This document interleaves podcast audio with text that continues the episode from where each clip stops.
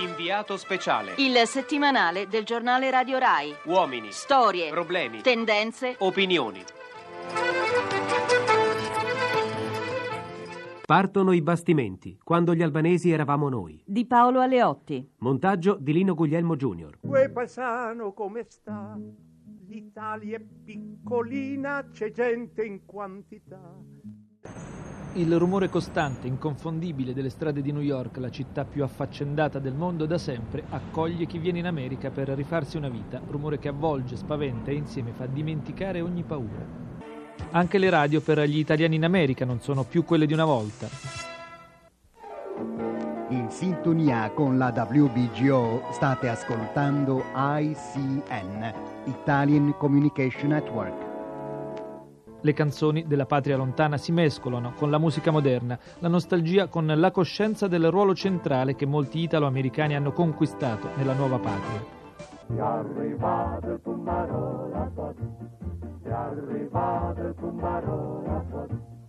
domenica mattina a Brooklyn, 18 Avenue, il cuore della comunità italiana. Sono aperti i negozi dove si trova la mozzarella fresca preparata in New Jersey, i ravioli ripieni fatti in casa, l'olio buono importato dall'Italia e persino le olive di Gaeta.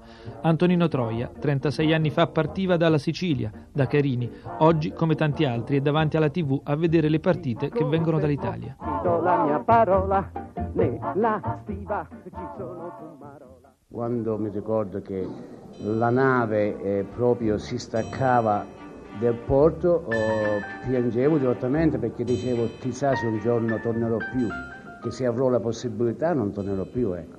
Era il 61 e sono, sono venuto qui eh, disgraziatamente clandestino perché no- non potevo venire negli Stati Uniti perché non ero in regola, ecco, non avevo nessun contratto di lavoro, nessun parente, quindi ho tentato da clandestino sono stato rimpatriato quattro volte, però ogni due mesi sempre tornavo indietro perché ho capito che l'opportunità era qui e che qui potevo costruire un avvenire per me e per la mia famiglia.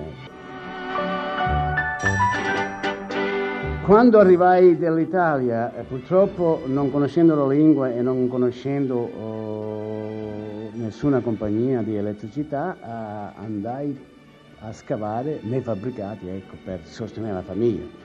Però lo sapevo che era una cosa provvisoria, lo, lo sapevo anche che se soffrivo due o tre anni in modo di incominciare a capire il sistema americano era provvisorio e, e- e così è- è- stato.